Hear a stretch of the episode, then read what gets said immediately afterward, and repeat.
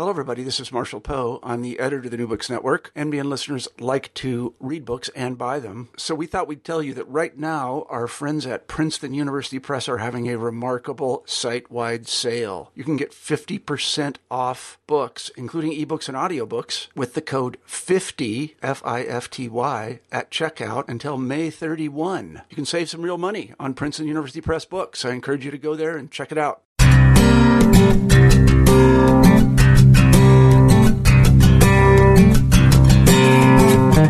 All right, welcome everyone back to another edition of New Books in Education. This is your host, Ryan Allen, and today I'm really excited to bring a book that I think everyone should be concerned about or thinking about, and this is The Real College Debt Crisis How Student Borrowing Threatens Financial Well-Being and Erodes the American Dream. And this is from Praeger, published this month, 2015. This is from Dr. William Elliott III, Associate Professor in School of Social Welfare at University of Kansas and Melinda Lewis, Associate Professor of Practice in the School of Social Welfare at the University of Kansas. And Melinda, thank you today for uh, joining me. Thank you so much. Great to be here. Maybe tell us, tell our audience a little bit about yourself and a little bit how you and uh, William uh, got this project going and what interests you about this.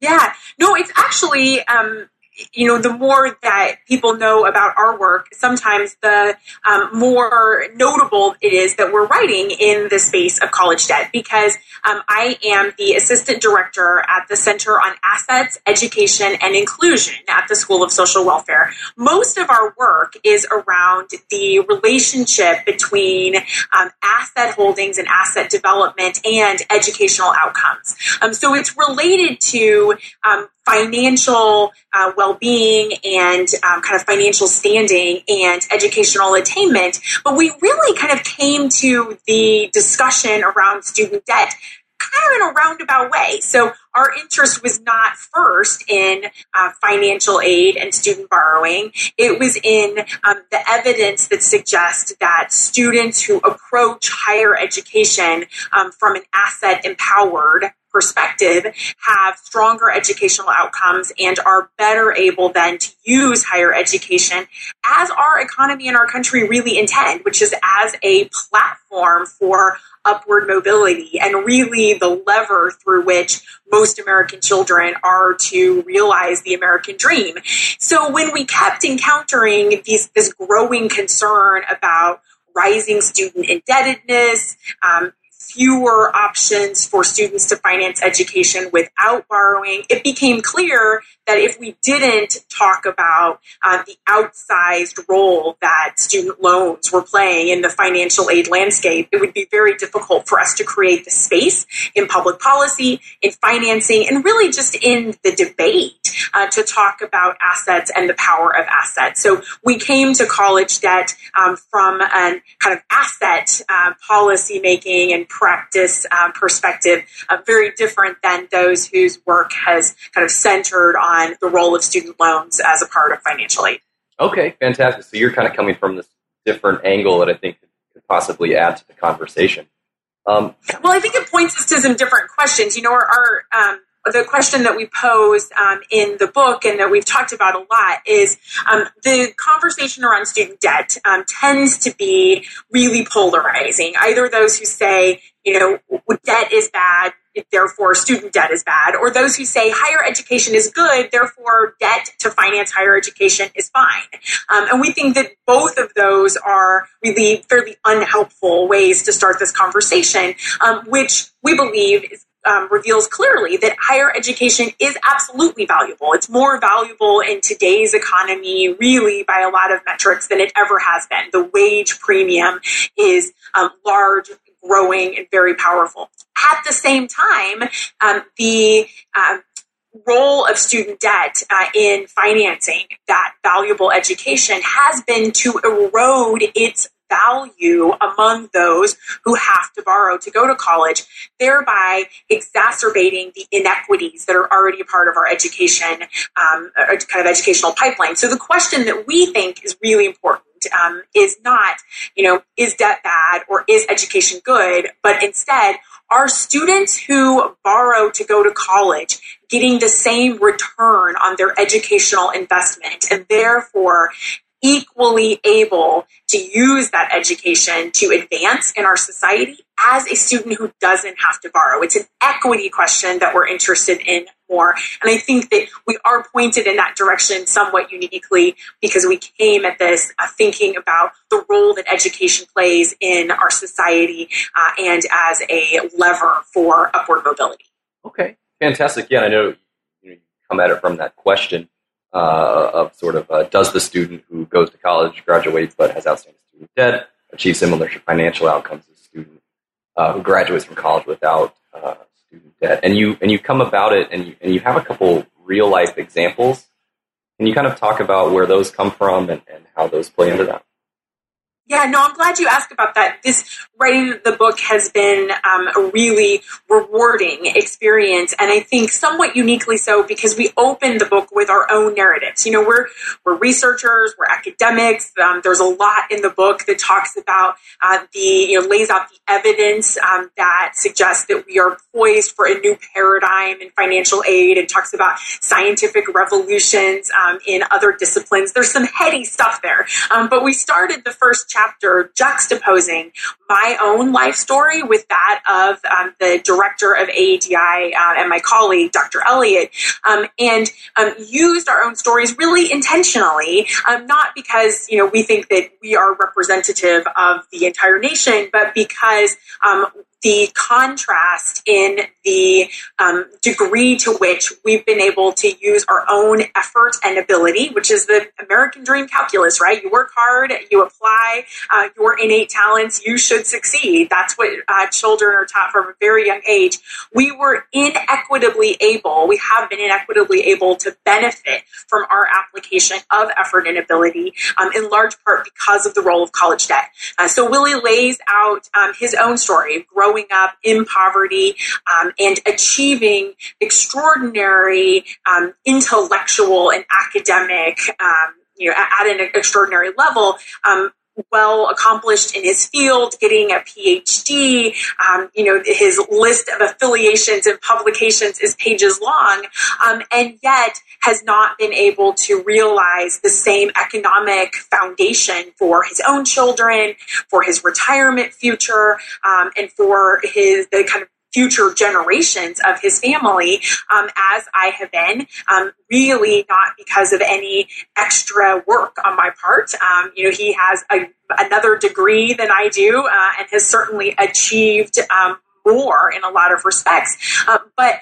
my parents and grandparents paid for me to go to undergraduate and then graduate school. Um, and I had asset assistance in buying a house, not because my family's independently wealthy, um, but because they had enough of an asset base that then can beget an asset base because that's the way that um, the uh, 21st century economy is really set up. Um, and so we use those stories then um, to set up the later conversation about what does that look like in the aggregate? How are children who have not, you know, millions and millions of dollars, but some asset base to help them then get through college um, from without having to compromise and kind of literally mortgage their own futures. Um, how does that affect their ability to reap the gains uh, of what they accomplish and how hard they work um, in that education? And then how does having some asset base in young adulthood help um, individuals and households establish a financial future um, for subsequent generations? And, you know, my husband and I were able to start saving something for retirement as soon as we got out of school. Not a lot, but something. Um, and with the power of compounding interest, that something is going to be valuable to us in a way that millions, literally millions of Americans today are not able to do because when they get out of college and graduate school, even if they're in one of these innovations in financial aid, the income based repayment, some of the ways that we've tried to make student loans less onerous for uh, borrowers on a monthly basis, those serve to divert income from the accumulation of assets retirement savings, savings for one's own children's education, to debt repayment. In many cases, for decades, right? We make those um, loan payments affordable precisely by extending the period of repayment um, so that we then um, are solving one part of the problem bar, you know, lenders getting their money back, borrowers reducing their delinquency and default. But just like that balloon that you squeeze in one place,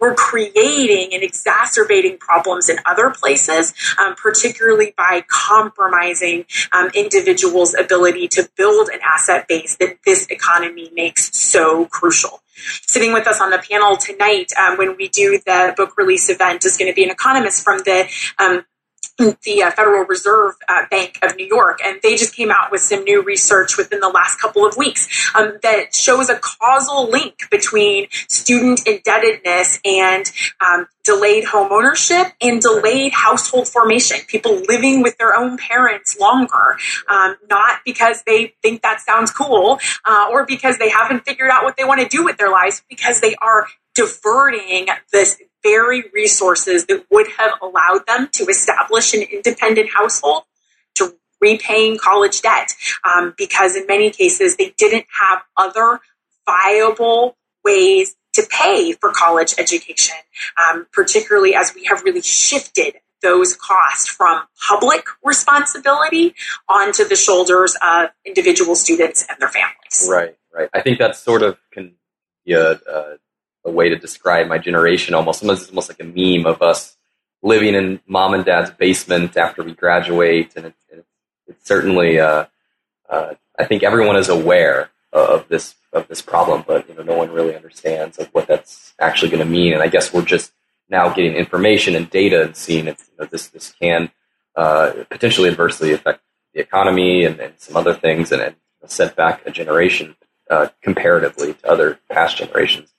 Um, no, that's a really that's a key point, and it also it, it also really calls into question um, just the way that our economy is supposed to work for people. So we're interested very much in what are those kind of macroeconomic effects. Um, you know, what are we going to see in terms of we're seeing even changes in demographics, age of marriage. I mean, there are all kinds of ripple effects that, as you said, we're really kind of just beginning to see.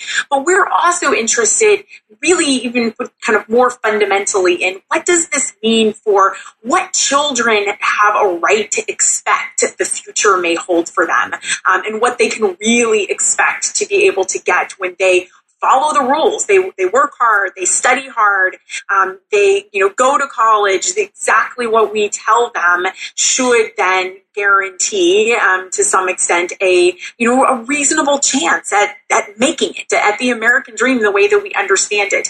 Um, and that's why um, the kind of asking the right questions. You know, not is that individual who's still living with mom and dad better off than if she hadn't gone to college? The answer is probably yes, right? There's still that human capital accumulation. But instead, is that student as much better off as she would be if we collectively invested in higher education um, as a um, good that has significant public collateral benefit? If we provided policy options to help families accumulate assets from the time that their children were born um, so that that they could approach higher education as um, you know, asset empowered um, stakeholders in their own future. Uh, and if we were um, kind of honest about the full accounting of the cost of student debt, which is far more than just what that monthly payment is. Right. Right. Can I ask uh, in, in your in your book where where is most of your data coming from, or, or what sort of the data set that you guys yeah, that's a great question. Um, and so this book is a little bit different than um, you know what we might do for an academic journal. It's mm-hmm. much more. It was one of the really fun things about writing a book is that you have the space to pull different pieces together and to really develop an argument and some of this narrative in a way that we wouldn't in um, a piece that we would do for an academic journal. Um, so there are some different things going on in the book. Um, we have a couple of chapters where we really um, do a review of other people's great research about the effects of student debt. Um, so kind of laying out the evidence with this piece um, using Thomas Kuhn's work on scientific revolutions. then we highlight this um, kind of the evidence that suggests that we are poised for a scientific revolution in financial aid, um, which comes when um, a given paradigm or kind of a given approach fractures in its ability to solve the problem. And so we lay out what we're seeing in delinquencies and defaults, in effects on um, home ownership and retirement savings and net worth, in um, failure to facilitate optimal educational outcomes too. So that research comes from lots of different places. Sure. Certainly, the work that's been done at the Federal Reserve um, Bank of New York, some work that Robert Hiltonsmith has done for Demos. Um, we had him actually come to Kansas once, and he's done some great stuff on asset accumulation. Um, so aggregated from a lot of different places. Then um, Willie's also done some of his own analysis looking at um, the effects of student loan debt on different kind of cohorts of individual students by race and ethnicity and um, socioeconomic status, but also with types of institutions. So that's where we've been able to see, for example, that student loan debt affects how long it takes a graduate to reach the middle of the income distribution, really affecting then kind of how long it takes to reap the gains of those years of deferred earnings in pursuit of human capital accumulation.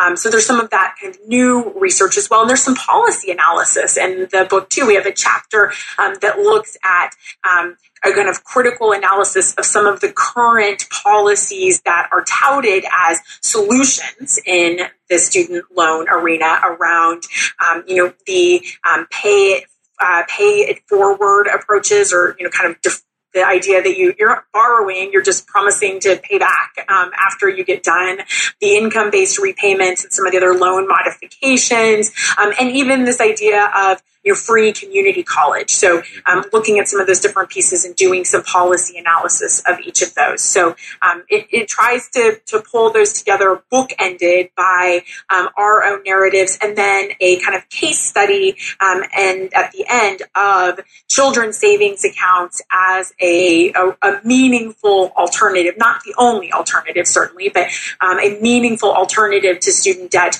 really in anticipation of what we often hear, which is nodding heads. Yes, yes, student debt is a concern, but what else are we supposed to do? And trying to break free from that um, because we think that um, there not only are options, um, but that if we constrain ourselves with this fear that if we take away student loans, then those children who aren't independently wealthy will never be able to go to college at all, that that is falsely denying um, that there are uh, choices that we face in the financial aid arena. Right, right. And, and I, I guess, can I ask you if, uh, I know the book hasn't come out yet, but um, presumably you, you've talked maybe to some policymakers or, or yep. other administrators, things like that. Can you kind of maybe talk about some of the receptions uh, or some thoughts that, that you've heard from them or, or or anything that, that they might. Yeah. Yeah, no, and, and, these are, you know, the book is in many ways a continuation of a lot of conversations that we have been having, and, and certainly looking forward to more of those. I mean, I think in general, um, we find that the idea of, you know, we need to be asking these questions about equity and kind of return on degree um, are mostly positively received. Um, especially because we start with um, real clarity about the fact that you know education is still a good. I mean, we're in the, we're in the education business. We still certainly believe um, that um, there is a um, critical role to be played by higher education in the lives of individual children and in the future of our society. Um, and but that we need to be asking some of these different questions, really looking at different metrics to assess the extent to which we have a problem. For the most part, fairly positively received. Um, I think that um, where we get most of the pushback is kind of in this, but you know, if you criticize student loans, then those might go away and then what? You know then what do we do? Mm-hmm. uh, i think that we have become somewhat blinded to the relative you know recent, relatively recent innovation that student loans are, or our dependence on student loans is in the financial aid arena, um, and um, somewhat um, blinded to the uh, retreat, the public retreat from the finance of higher education. So uh, I think we get a bit of kind of reflexive defensiveness, not, you know, no, student loans are great, but we're afraid of what might um, the, the kind of chasm that might be left um, if we take student loans away when we talk about some of the individual policies there's somewhat more pointed pushback there are those who really believe that income based repayment is, you know, the answer to um, the student loan problem. Um, and that's because they're looking at different a, a, different problem really you know if you think that the if you define the student loan problem as delinquency and default income based repayment is a lot better mm-hmm. um, if you define the student loan problem as um, hindering students ability to um, equitably and optimally benefit from their pursuit of higher education, income based repayment is decidedly not much of an improvement and may, in fact, in some cases, you know, be worse. Um, similarly to um, the proposals for free to your education, um, if you uh, define the problem as just you know, education is too expensive for the individual student, then that's an absolute step forward. If you're looking at equity in our education system, then the idea that we might solve the problem by funneling students who can't afford choices to only certain types of institutions, whether or not those institutions are the best fit for them, is not necessarily much of a step forward. So um, I think that you know a lot of the pushback that we get, or a lot of the places where we've had debate, um, comes back to this um, core of how do you how do we collectively define the problem? And when you're looking at the problem through a different lens, um, then you're going to judge differently uh, the solutions that are proposed. Sure, and I think some some of those ideas. Uh, in European countries income contingency loans and pooling and things like that. Uh, did you guys do any uh, analysis or look at any uh, countries around the world that may have, you know, have some policies that we could potentially borrow or that could, could work for our system? Yeah, that is a great question. The answer is no, not a lot. We've done only a very little bit of that, and it's mostly been, you know, because we're going to be a part of a particular event or conversation or, you know, talk with a particular journalist who's really interested in some of that international comparison. I think certainly we'll see some more of that in the policy space as some of the presidential candidates propose um, ideas that have, you know, very explicit origins in um, other countries around the world. Our reason for not going too far in that direction was not because we didn't want to look at it. It's certainly something that is, um, you know, of individual intellectual interest to us, and certainly much of our asset building work um, has very clear um, kind of conceptual origins in places like Singapore and the United Kingdom. So we're, we're familiar with the idea of kind of those international connections. But really, because a lot of the assertion of the book is that higher education plays a particular and somewhat unique role in our American story. Mm-hmm. Uh, you know, unlike a lot of other developed nations, we have said that the way that we are going to provide opportunity for children is not through um, a overly robust social um, welfare system. It is through education as welfare policy, really, education as opportunity. Um, and that we believe that that should be equitably available. That we, you know, we're not, we're explicitly not going to track students into particular careers at very young ages. We, you know, want an education system that has lots of potential on ramps, um, and we want wide open choice. Uh, and, you know, we really believe in this idea of telling children you can do anything and be anything um, if you're, you know, talented enough and you work hard enough. So because we as a nation have collectively vested higher education with this particular function in our economy, um, then if we want to um, kind of step away from the policy system that is supposed to undergird that. We have to renegotiate that understanding of our social contract. Uh, and certainly, um, you know, polling widely suggests that um, Americans still believe that education is the way that children should be able um, to advance in our society um, even as more and more worry that that ladder is not um, really a tenable option for their own children. So, any sense of sort of where we're heading and where where the system could could be going, and, and maybe someone you know, who has kids right now and, and, you know, 18 years or whatnot, they however long, you know, what is it going to look like for them? Yeah, well, and that for, for me is not just an academic uh, discussion. I have four little kids okay. myself, so um, very much a part of the uh, you know regular conversations at my house. Not just because it's what I do for a living, but because it's it's our future as Right. well. Um, you know, I think that I don't have certainly a crystal ball, uh, and I think in fact that the next couple of years could be really decisive in that. Um, we're seeing a level of attention to issues of higher education, not just financing, but policy. I mean, really questioning um, what kind of a higher education system um, do we need?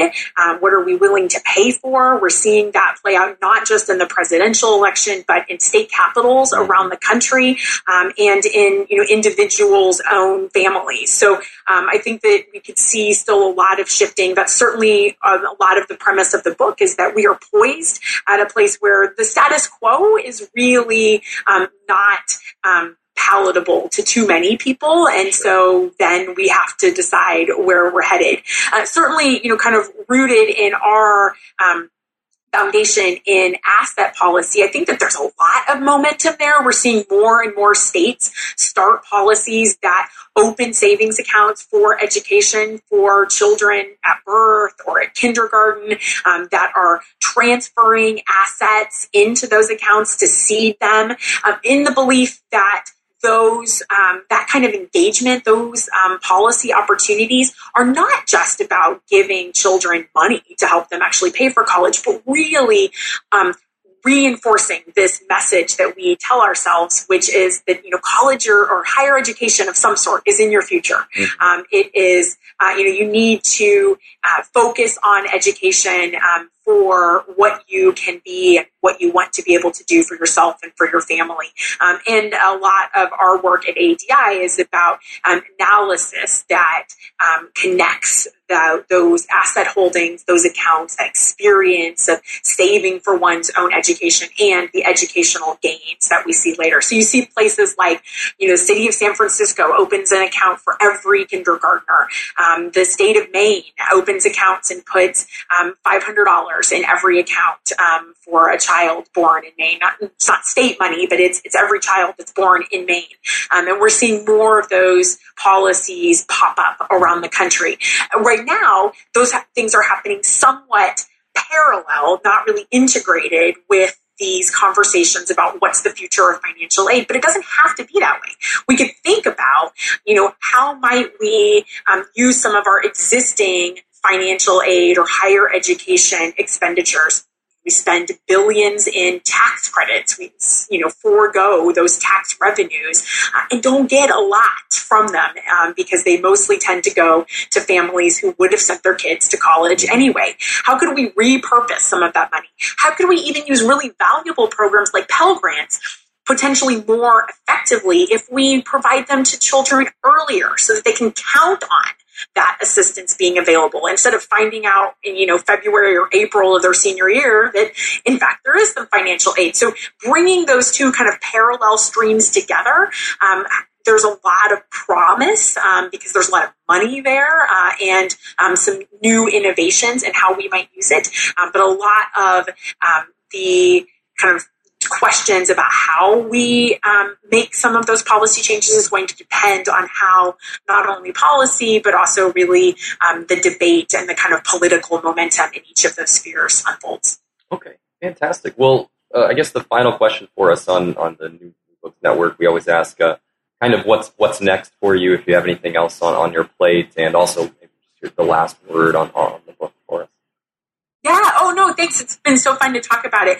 Um, you know, so we're engaged right now in some research um, in places like San Francisco and New Mexico, places that have these children's savings policies, to really try to answer more definitively not only questions about um, what are the effects on academic achievement and um, kind of children's educational uh, orientation, um, but also what would it take uh, to not only develop but then scale some of those policies and to try to have some of those conversations in the higher education and financial aid arenas. Um, we're also going to be um, working on some additional publications, including in um, the student uh, debt arena um, and in related to uh, asset policy, uh, and are, are, certainly looking forward to opportunities to um, you know build some of those connections and hopefully broker somewhat what's happening in the kind of financial capability and, and asset building world um, and that, that we're from uh, and the higher education and financial aid world that is relatively newer to us and that the book is helping to open doors to. Okay, fantastic. Well, I, I do thank you for joining us today. It was quite nice to talk with you, and I just uh, want to tell all the audience to go check out The Real College Debt Crisis How Student Borrowing Threatens Financial Well Being and Erodes the American Dream. Uh, Dr. William Elliott, who's here today, but we also have the co author, Melinda Lewis. Thank you very much. And uh, to all the audience, uh, I hope you learned.